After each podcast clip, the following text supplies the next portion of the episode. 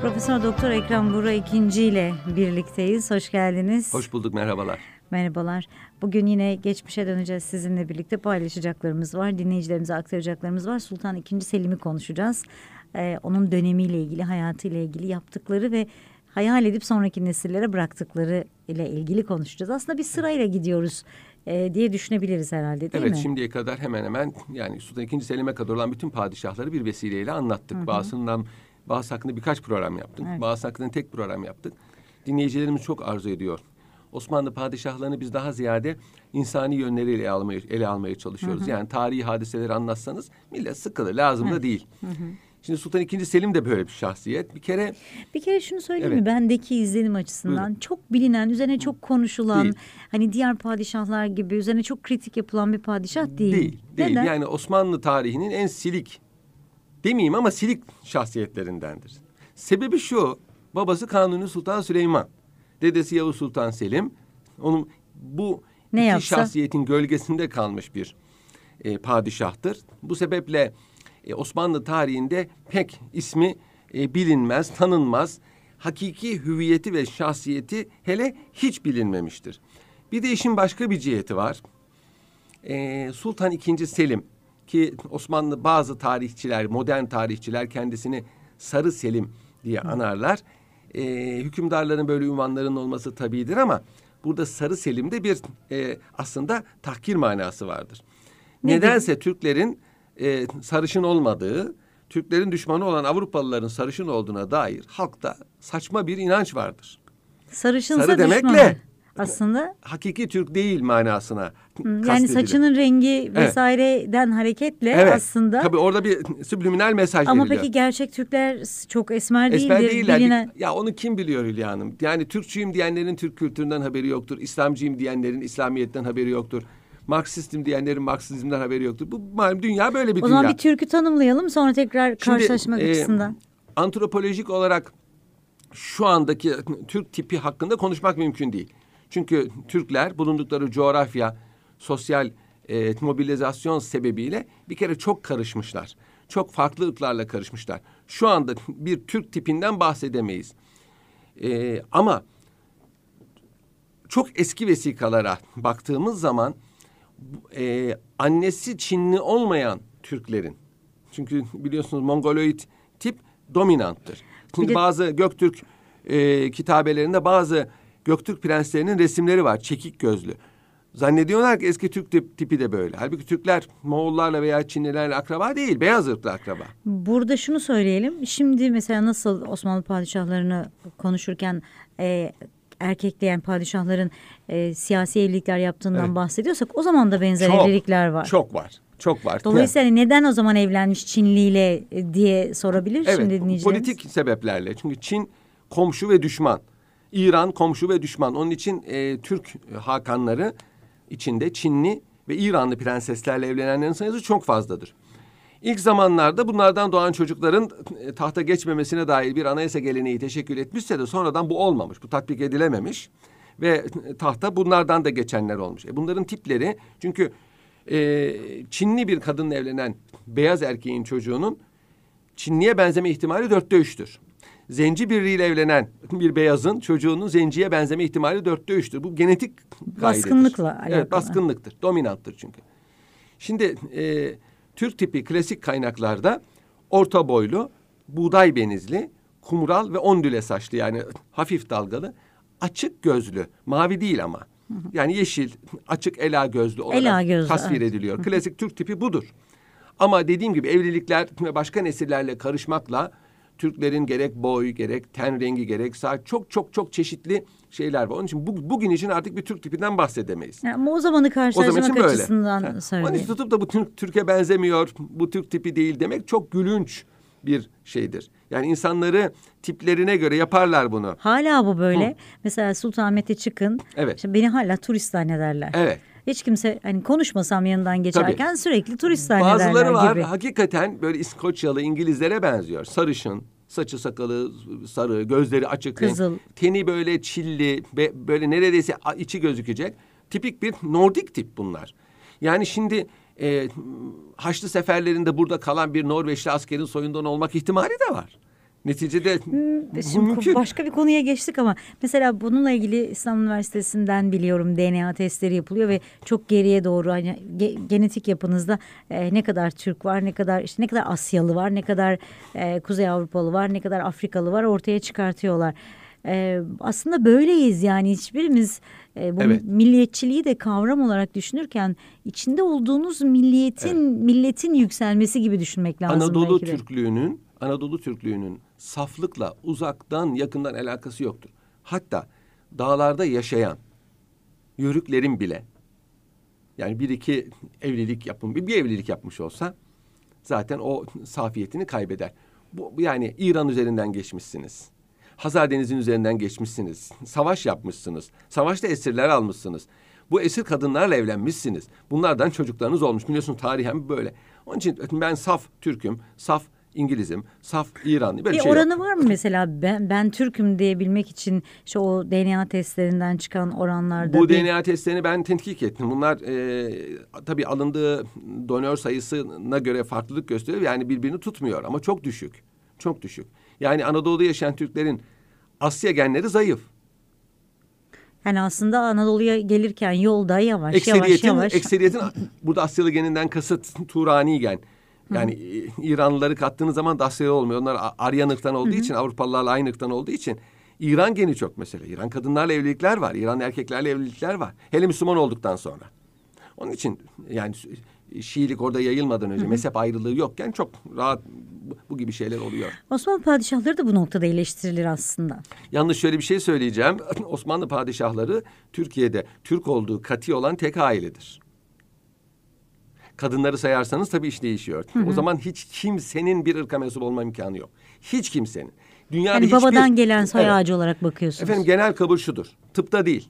Tıp ilminde genetik bütün anneanneler, anneanneler hepsi girer. Ama jenealoji denilen tarihi ilmi nesepte nesep babadan yürür. Yani siz Bütün milletler için böyle bütün değil. milletlerde böyledir tarihte. Fakat sonradan sonradan Avrupa'da e, taht savaşlarını engellemek için veraset kanununu değiştirdiler. Ama veraset kanununu değiştirmeleri bu kaideyi değiştirmedi hanedan ikinci bir hanedanla beraber anılmaya başlandı. Eğer ikinci hanedan ismi söylenmeseydi değişti derdik. Bu ka- kanaat. Hmm. İkisi birlikte söyleniyor. İkinci beraber ikisi beraber söyleniyor. Artık hanedanın ismi değişiyor. Yani eski hanedanın ismi söylenmiyor. Hmm. Yani kız kız tahta geçiyor veya kızın çocuğu tahta geçiyor.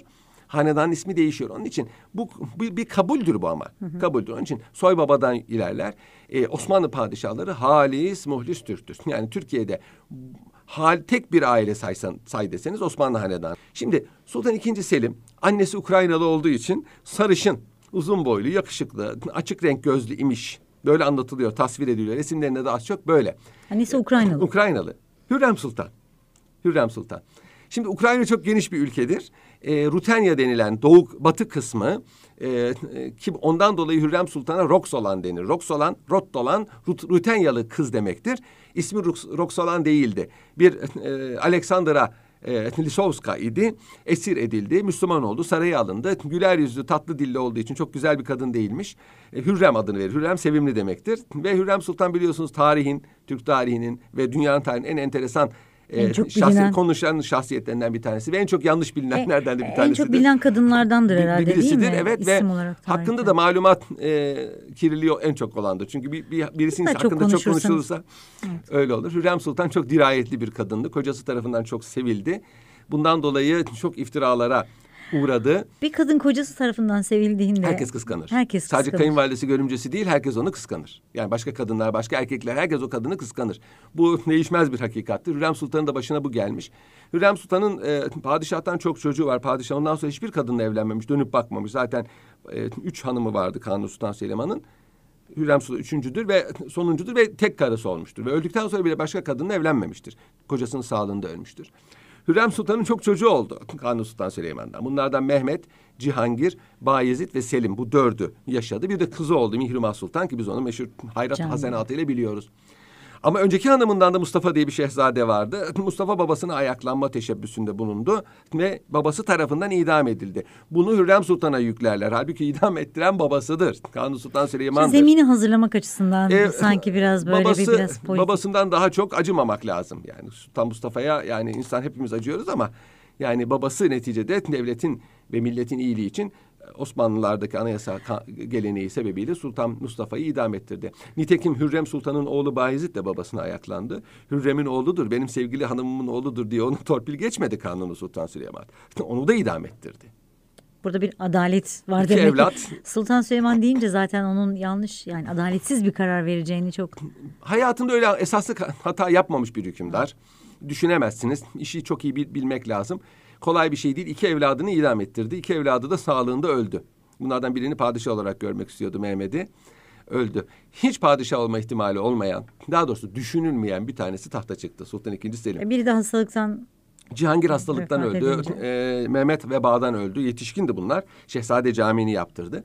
Hatta o zaman derler ki e, Şehzade Selim valilik yapmış. O da iyi bir şey. Aslında şehzadeliği çok parlaktır. Yani Karaman'da, Kütahya'da, Amasya'da valilik yapmış. Babasını çok sevdiği bir şehzade. Bir kere çok itaatliymiş babasına. Çok saygılıymış. Babasıyla beraber bazı seferlere iştirak etmiş. Ve babası Selim'in huyunu çok severdi. Yani her ne kadar bu pek yazılmasa da bunu biliyoruz. Tarih kayıtlarına geçiyor. Bir gün e, Lalası ile yemek yerken bu sahibiyle Celal Bey'le Celal Bey anlat bakalım ne derler? O da demiş ki efendim ne desinler babanız Şehzade Mehmet'i ister. Anneniz Şehzade Bayezid'i ister. Asker Şehzade Mustafa'yı ister. Yani sizi kimse istemiyor. Ama bakalım. O da demiş ki bizi de Mevlamız istesin. Evet. Hadi bir sefamıza bakalım buyur demiş. Sofraya davet etmiş. Hakikaten bunların hepsi bir şekilde gitti. Taht hiç bu işe hırs göstermeyen mütevekkil Selim'e kaldı. Evet. Bu enteresandır. Şehzade Sultan II. Selim e, çok enteresan bir padişah. Biz tabii onu en çok Selimiye Camii ile tanıyoruz. Edirne'de yapmış olduğun Selimiye Camii bir mimari şaheseridir. Yahya Kemal e, bir cami mamuru bir de beyti meşhuru var diyor. O beytte biz bülbüli şeydayı muhrik demi şekvayız e, biz bülbüli muhrik demi şekvayı firakız kim? Ateş kesilir geçse sabah gülşenimizden şu demek. Biz öyle bir aşık bülbülüz ki devamlı feryat ediyoruz.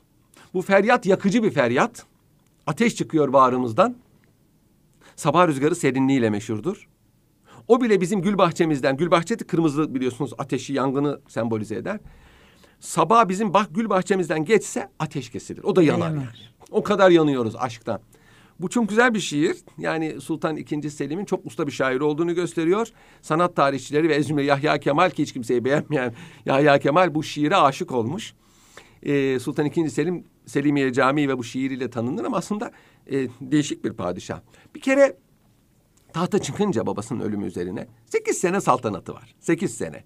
Tıpkı ismini taşıdığı Yavuz Sultan Selim gibi. Ve 50 yaşında vefat etmiş. Tıpkı ismini taşıdığı dedesi Yavuz Sultan Selim gibi. Evet. Ama tabii Yavuz Sultan Selim nere, Sultan II. Selim nere diyebilirsiniz. E, ama konjonktüre göre bakmak lazım. evet. Yapılacak işlere evet. göre bakmak lazım. Şimdi size hazır bir bahçe bırakıldıysa evet. onu sulayıp o bahçede çiçeklerin açmasını sağlamak da bir evet. başarıdır. Bir kere onun zamanında kara harbi olmadı. Kara harbi olmadığı için ordusuyla sefere çıkmayan ilk padişah Sultan II. Selim'dir. Bundan dolayı tenkit edilmiştir. İnsanları savaş yapmasına göre, kahramanlığına göre insanlar beğenirler veya beğenmezler umumiyetle. Sultan II. Selim zamanında hiç kara seferi olmadı. Özellikle mi tercih etmiş savaşmamayı, barışı kere ihtiyaç olmadı. İkincisi barışçıydı. Bir de e, memleket çok yoruldu. Savaşlar sebebiyle bütçe açık verdi. İlk defa bütçe kanunu Sultan Süleyman zamanında açık verdi. Biraz kara savaşlarına e, ara vermek lüzumunu hissetti. Çünkü her savaş Muazzam Aslında bir para. ciddi bir maliyet İnsanlar onu bilmezler. Tabii. Muazzam bir para. Ganimet aldığınız ganimet bazen harcadığınız parayı bile karşılamayabiliyor. Yani şimdi mesela düşünüyoruz diyoruz ki işte asker oraya gidecek ne yiyecek ne içecek mühimmat diyoruz nerede kalacak, nerede kalacak ne ona malzeme e, nasıl yetişecek? Nasıl yetişecek? Tabii bunlar bunlar bir iş hele o zaman. Evet. Bunlar da 500 sene önce.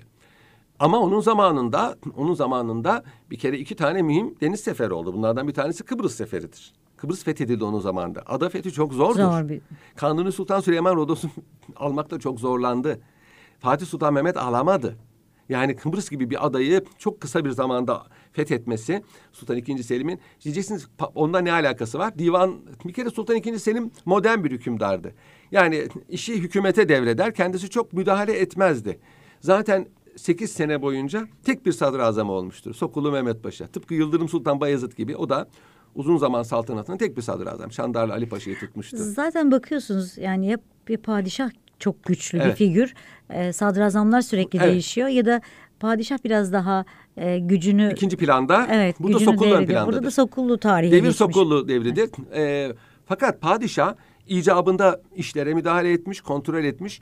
Sokullu Mehmet Paşa'yı hep desteklemiş, damadıdır zaten. Ama Sokullu Mehmet Paşa çok hırslı bir insandı. Ona karşı diğer devlet adamlarını da korumuş. Lala Mustafa Paşa'yı korumuş. Efendim Piyale Paşa'yı, Kılıç Ali Paşa'yı bunları Sokullu'ya karşı müdafaa etmiş. Çok enteresan değil mi? Mesela bu isimler Evet. ikinci Selim'den daha çok biliniyor. Daha çok biliniyor. Daha, ama e, ikinci Selim olmaz bunlar olmazdı. Evet. Olmazdı.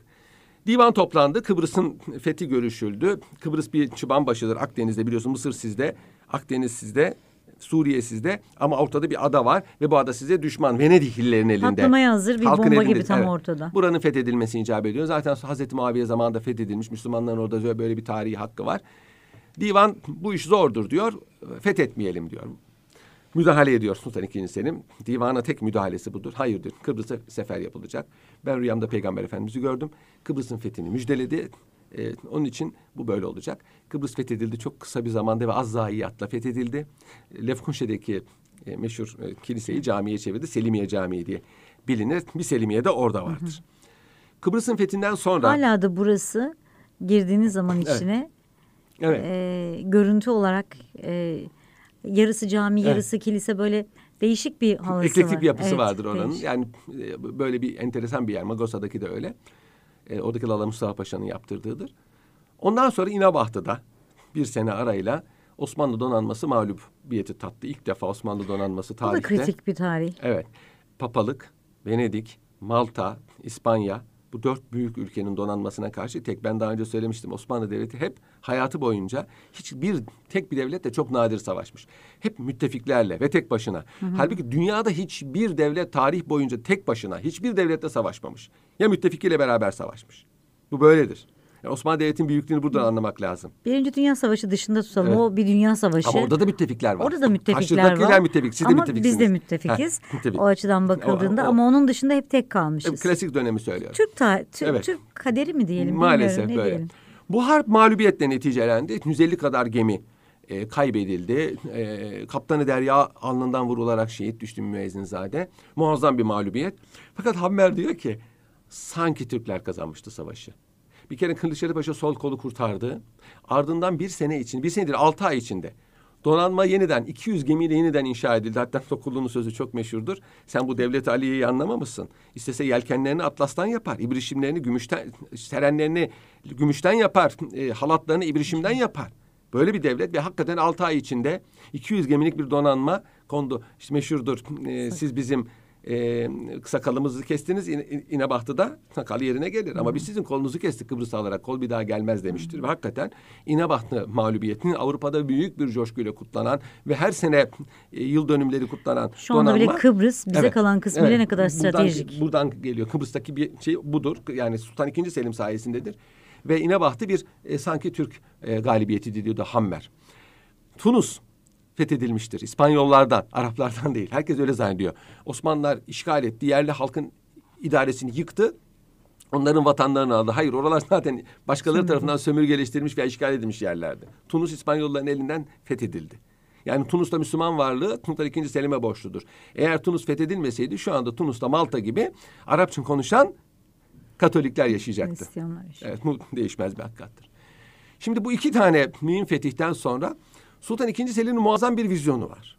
Harzem Sultanı Sultan II. Selim'den yardım istiyor. Diyor ki Rusya giderek büyüyor ve bizim üzerimize geliyor. Bize yardım edin. Sultan II. Selim Harzem Sultan'a nasıl yardım etsin? Arada İran var, Hazar Denizi var, binlerce kilometre. Yani nasıl yardım edebilir? Deniz yok, bir şey yok. Bir plan aklına geliyor. Don Nehri Karadeniz'e dökülür. Volga Nehri Hazar Denizi'ne dökülür. Bunların birbirine çok yaklaştığı yere bir kanal açalım diyor Kafkasya'da. Buradan gemilerimizi yollayarak Harzem Sultan'la yardım edelim. Sırf yardım etmek evet, için. Kanal kazılmaya başlanıyor. Ancak kış sebebiyle ve başka bir takım engellemeler sebebiyle bu iş neticelenmiyor. Çok masraflı ve çok zahmetli bir iş. Ama bu padişahın vizyonunu göstermesi cihetiyle mühim. Aynı kanalı e, Süveyş kanalını açmak istedi ilk defa. Portekizler çünkü Hint Okyanusu'ndaki Müslümanlara baskı yapıyordu Aceh'e. Onlara engel olabilmek için. Oradan hızlıca Ama onu geçelim. yapamadı. Fakat Aceh Sultanı'na Yemen'den şeyden ya- yardım gönderdi Mısır'dan. Aceh'i Portekizlerden kurtardı. 1914'e kadar Aceh istiklalini yani bugünkü Endonezya Sultan II. Selim sayesinde muhafaza etti. Bu muazzam vizyonu ve ondan sonra Kırım Hanı'na emir verdi. Bu Moskovalı haddini bildir. Kırım Hanı Moskova'yı işgal etti. Moskova'yı yakıp yıktı. Ruslar büyük bir yenilgi üzerine Harzem Sultanı'na tasalluttan vazgeçtiler. Bu çok bilinmeyen ama Sultan II. Selim'in büyük vizyonunu muvaffak olamadı ama bir şey düşünebilmek, bir proje yapabilmek de bir e, kabiliyettir. Demek ki şimdiki şartlar altında olsaydı Evet. böyle bir kanal gerçekleşecekti çok hızlı bir şekilde. Rusya zaten Teknolojiyi 50'li düşündü. yıllarda aştı bunu. Ama bakın 50'ye kadar açamadılar. Sultan II. Selim bunu düşündü. O zaman bunun üzerinde çok yazılmış çizilmiştir Osmanlı E, tarihlerinde. İstanbul'da da baktığınız zaman işte metrosundan tutun da tünellerine kadar Evet. pek çok çalışmanın e, ya da işte şimdiki Avrasya Tüneli diyoruz. Evet. E, bu çalışmaların aslında Hep daha önce projelendirildiği, daha önce düşünüldüğü en azından Hatta biliniyor. Hatta Osmanlı padişahlarının ki ikinci Selim'de başlar, üçüncü Mustafa'nın da teşebbüsü var. Ee, Sakarya Nehri ile İzmit Körfezi'ni birbirine Bilirsin. bağlamak. Sapanca Gölü vasıtasıyla. Ve Anadolu'ya buradan çıkın yollar, kış biliyorsunuz dağlar.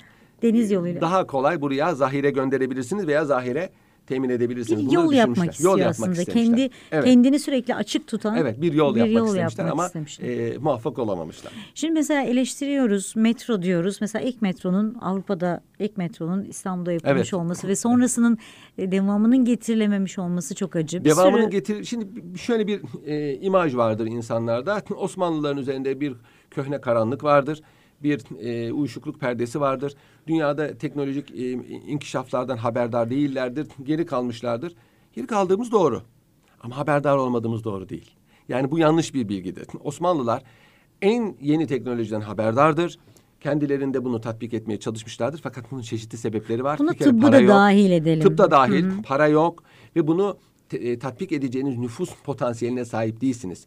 Yani bu çok söyleniyor. Bunlar biliniyor. Mekteplerde okutuluyor. Buna dair kitaplar var, tercümeler var. İnsanlar hiç araştırmadan konuşuyorlar. Osmanlı kütüphanelerinde Avrupa'da yazılmış fen kitaplarının Türkçe tercümeleri var.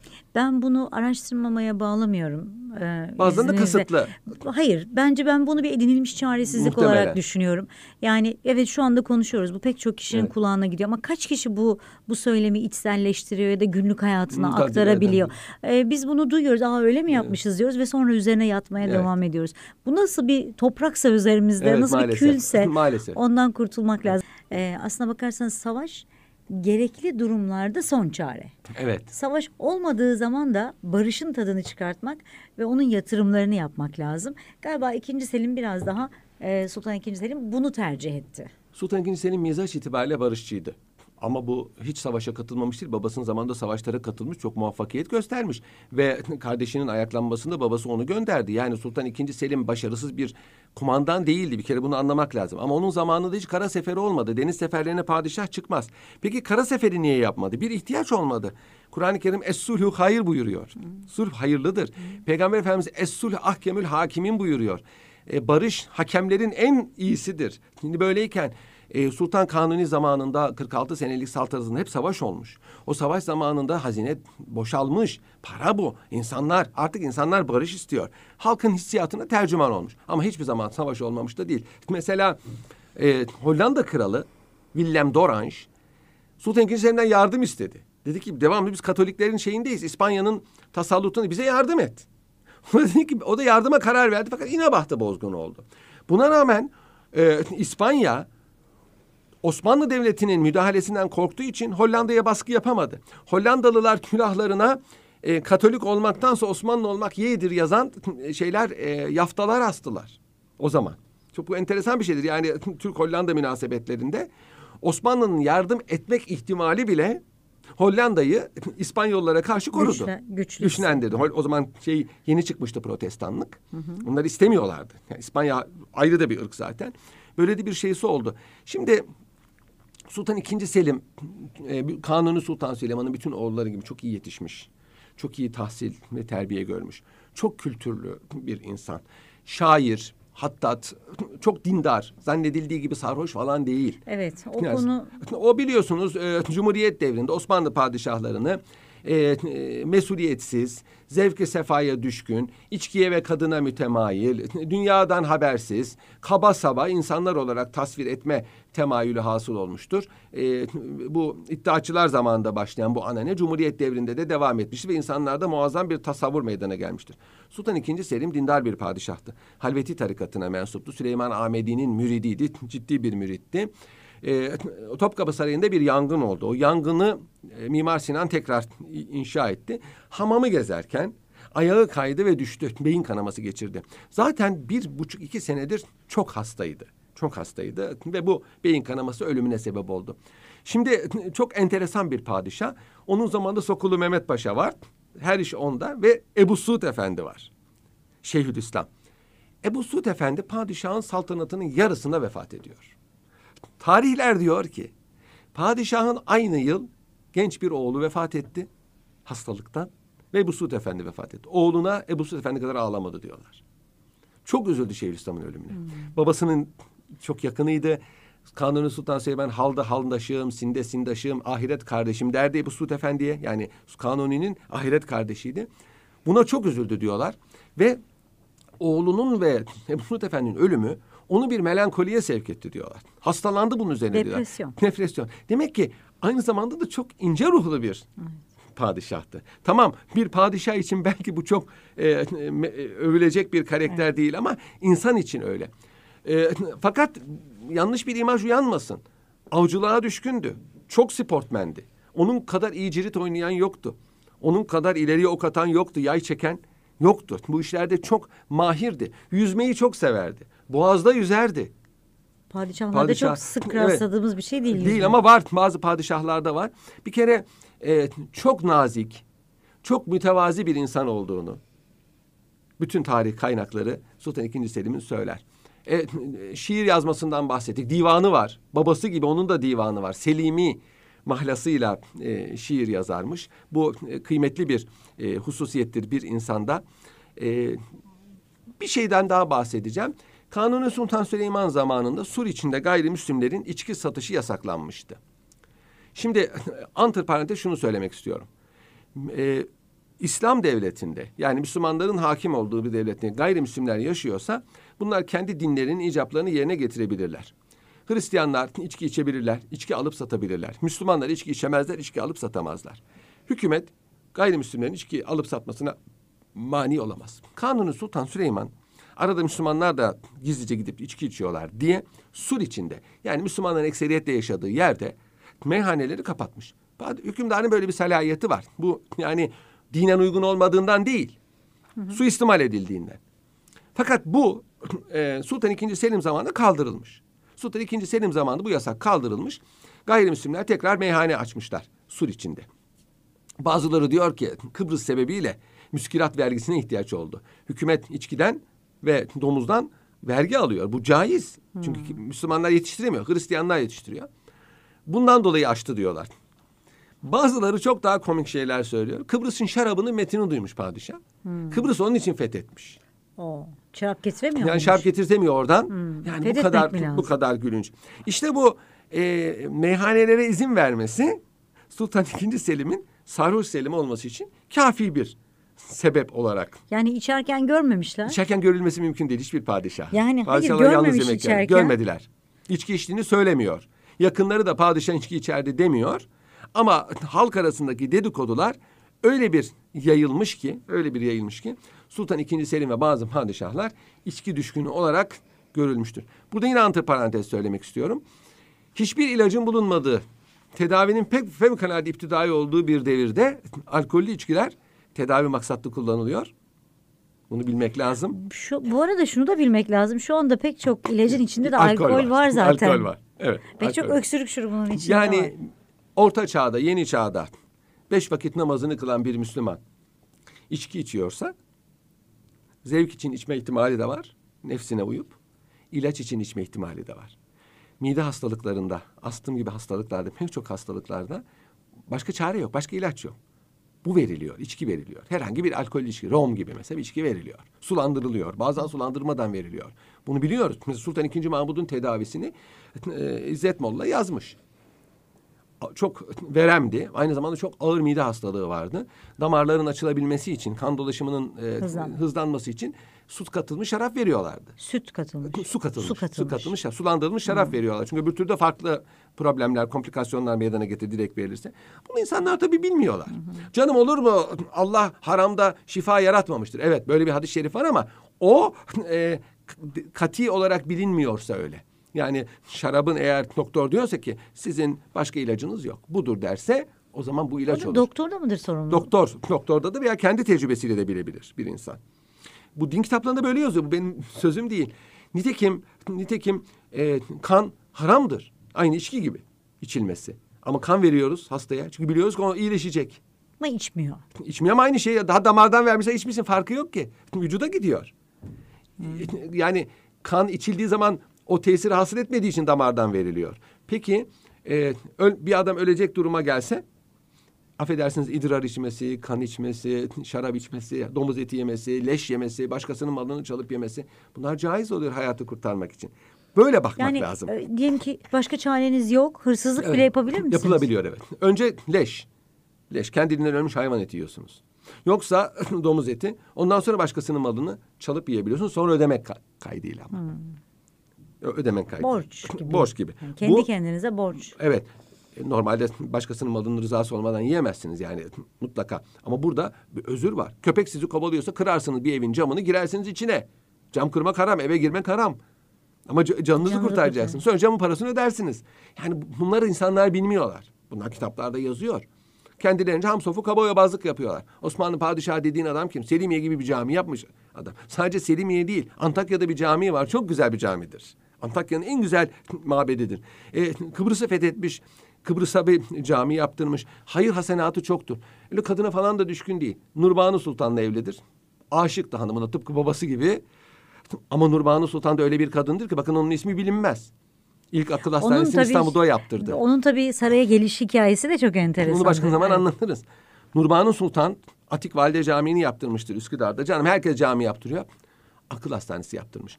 Avrupa'da deliler içine şeytan girdi diye yakılırken Nurbanu Sultan Toptaşı'nda bugünkü Üsküdar'da akıl hastanesi yaptırmıştır. Ve bu akıl hastanesinde meşguliyetle, tedaviyle, kuş sesiyle, su sesiyle, musikiyle hastalar tedavi ediliyor. Bazen cerrahi operasyonlar yapılıyor. Bu sadece burada değil, Edirne'de de var. Sultan II. Bayezid yaptırmış. Kayseri'de var, Halep'te var. Yani her yerde var akıl hastaneleri. Bu, Toptaşı bu Akıl İslam- Hastanesi bugün Bakırköy Akıl Hastanesi'dir. Sonra oraya taşındı. Taşındı. Ama hiç kimse bunu bilmez. Hiç kimse bunu söylemez. Bakırköy Akıl Hastanesi'ni yaptıran Nurbanu Valide Sultan'dır. Sultan II. Selim'in hanımı. Şimdi tabii Bakırköy Akıl Hastanesi deyince aklımıza başka isimler geliyor. Onları Mazhar daha çok Osman biliyoruz. geliyor. Evet. Onu daha çok biliyoruz. Tamam Mazhar Osman hizmeti çok ama yani bir, bir işi başlatan mühimdir. Yani sıfırın kıymeti önündeki birden gelir. Sıfırın önünde bir varsa bir şey ifade eder. O bir yoksa sıfır nedir? İsterse bir milyon sıfır olsun. Hiçbir kıymeti yoktur. Onun için o bir işi başlatan mühimdir. Ayasofya çökmek üzereydi. Ayasofya'yı Sultan II. Selim çok iki padişah. Biri Sultan II. Selim, biri Sultan Abdülmecit Osmanlı Devleti zamanında Ayasofya'yı çok esaslı tamir ettirdiler. Yani bu ikisi olmasa Ayasofya'da bir yer yoktu. Ondan önce sonra tamirler var. Ama esaslı tamir. İki de minare yaptırdı çok zarif. İnanır mısınız o iki minare sanki Ayasofya yapıldığından beri varmış gibi muazzam uyum içindedir. Kendisi de- kabri de oradadır. Evet, Ayasofya'nın bahçesindedir. Oğlu 3. Sultan Murat, oğlu 3. Sultan Mehmet de oradadır. Ve Sultan İbrahim ve Sultan Mustafa iki talihsiz padişah da oradadır. Ayasofya'nın bahçesinde beş tane padişahın eee, kabri vardır. Sultan II. Selim yine çok bilinmeyen bir şey. Anadolu'nun imarına çok ehemmiyet vermiş. Anadolu'da çeşitli sebeplerle boşalan yerlere köyler ve kasabalar kurdurmuş. Göçebe halkı yerleştirmiş. Mesela Konya'nın Karapınar diye bir kasabası var. Karapınar kasabasını kurduran Sultan II. Selim'dir. Buraya araziler vakfetmiş. Şehir kurmuş. Yani orada bir kasaba ihtiyaç var. Hı hı. Bomboş. Bomboş. orası. Evet. Nüfus mu getiriyor Nüfus oraya? getiriyor, yerleştiriyor. Yani e, Ve o nüfusa kendi devlet arazisinden arazi, arazi veriyor. Kendisi e, kendi servetinden para harcıyor, para harcıyor bu buraların imarı için. Yani bu e, mu- muazzam bir e, vizyondur. Ama tabii dediğim gibi Sultan Kanuni Sultan Süleyman oğlu olduğu için hiç bunlar bilinmez. Sultan II. Selim'i kimse bilmez. Bilenler de ha şu Sarı Selim mi? Veya daha edepsizse Sarhoş Selim mi derler.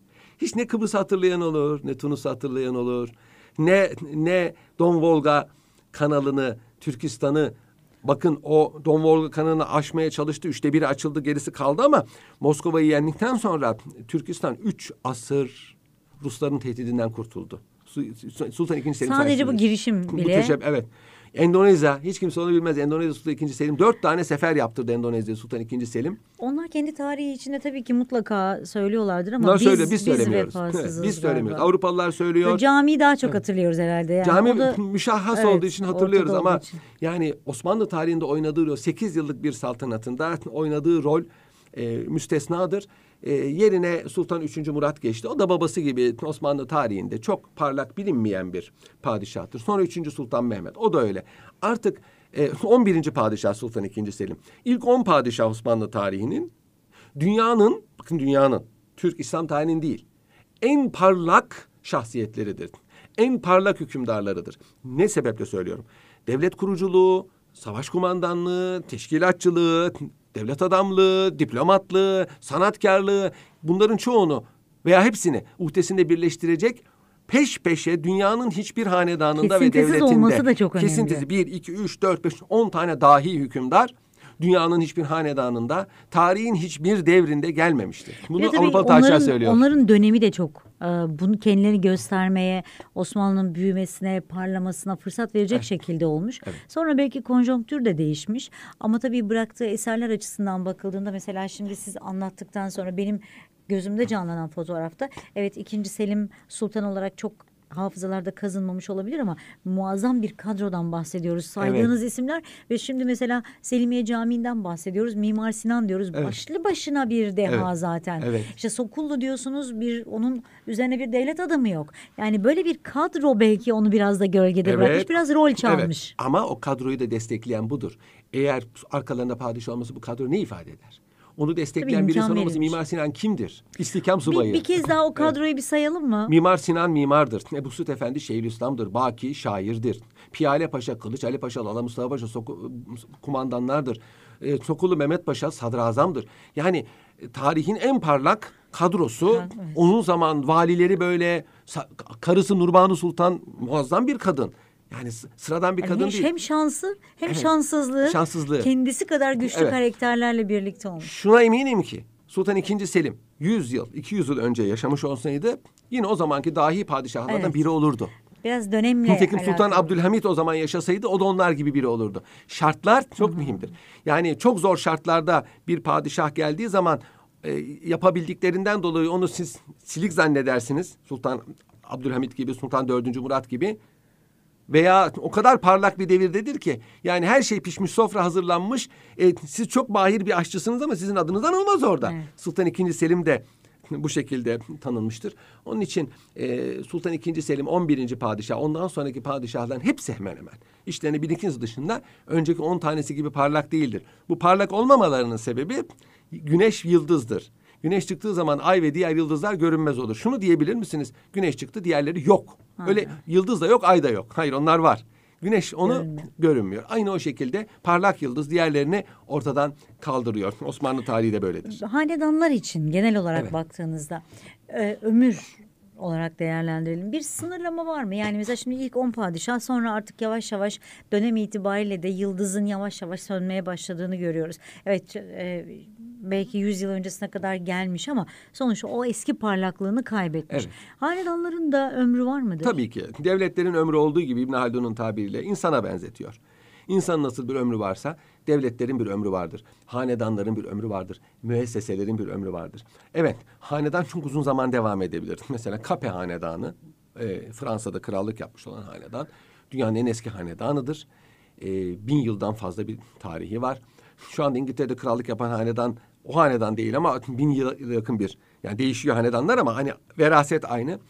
Ama e, bunların içinde birkaç tane parlak şahsiyet vardır. Bu hanedanların çoğu bazen hükümranlığını kaybetmiştir. Hanedan devam ediyor ama hükümranlığını kaybetmiştir. 600 sene peş peşe, peş peşe aynı hanedanın araya başka bir hanedan girmeden çok nadirdir. İşte bunlardan bir tanesi Osmanlı hanedanı. Yani araya mesela Abbasiler 500 senedir. Araya e, yani araya mesela Kapı Hanedanı 1200 sene ama araya başka kızlar girmiş, yeğenler girmiş. İngiliz Hanedanı araya başka hanedanlar onu kastediyorum. Yani sürekli olarak erkek neslinden devam eden hanedan yok denecek kadar azdır. Ve hiçbir zaman Şu an Avrupa'daki hanedanlar da böyle. Böyle. Değil. Onlar da kızlar Tabii girmiş kızlarla yeğenler. yürüyor. Bir de şu var. Mesela Kape Hanedanı ile Osmanlı Hanedanı mukayese eder Avrupalı tarihçiler. Kape Hanedanı Fransa Birliği'nin. Şimdi coğrafi birliklerden bahsediyoruz. Şimdi Anadolu bir coğrafyadır. Fırat Nehri'nden Ege Denizi'ne kadar olan coğrafyanın birliği, birleştirilmesi, bir devlet sayılması icap ediyor. Yani coğrafi olarak. Fransa Pirenelerden Ren Nehri'ne kadar, Ren altına kadar bir devlettir. Şimdi diyor ki tarihçiler, Kape Hanedanı'nın Fransa birliğini, sadece Fransa'nın birliğini sağlaması 500 yıl sürdü. Kuruluşundan itibaren. Sadece 500, 500 yılda bir birlik bir sağlıyor. Fransa birliğini sağ. Osmanlılar ise Anadolu Birliği'ni yani Selçukluların kurduğu ve dağılan Anadolu Birliği'ni 100-150 sene içinde kurdular. Kuruluşu 1300, 1453 yani Fatih Sultan Mehmet zamanında Anadolu Birliği hemen hemen yani Fırat'a dayanmıştı Osmanlı e, Devleti. Bu muazzam bir başarıdır diyorlar. Osmanlı Hanedanı'nın başarısıdır. Yani Osmanlı Hanedanı şimdi tabii insanlar hamasi sebeplerle, e, milli sebeplerle, manevi sebeplerle büyütüyor, seviyor. Bizim kendi milli hanedanımız olduğu için. Ama objektif olarak bakıldığı zaman da Osmanlı Hanedanı tarihteki yeri, oynadığı rol, Türk, İslam ve dünya tarihinde oynadığı rol, yetiştirdiği müstesna şahsiyetler, dünya medeniyetine katkıları sebebiyle bir kere mümtaz bir yerde duruyor. Yani sadece fetih yapmış, oraları buraları işgal etmiş bir e, hanedan olarak görsek bile bir ona da bir ona bile bir başarı payesi veriliyor. Öyle değil. Osmanlı hanedanı böyle. Ama böyleyken böyleyken Yine de. yıldızı sönmüş ve 3 Mart 1924'te hiçbir siyasi emelleri olmadığı halde, hiçbir siyasi tehlike taşımadığı halde Ankara hükümeti tarafından potansiyel tehlike olarak görülmüş. Yani yarın bir gün Osmanlı isteyenler tekrar onları başa geçirir, bizim iktidarımızı yok ederler diye hanedan Sürmüş. sürgün edilmiştir ve bu sürgün 50 sene devam etmiştir. İnşallah bir günde daha detaylı bunu konuşuruz. Tekrar teşekkür ediyorum. Görüşmek üzere.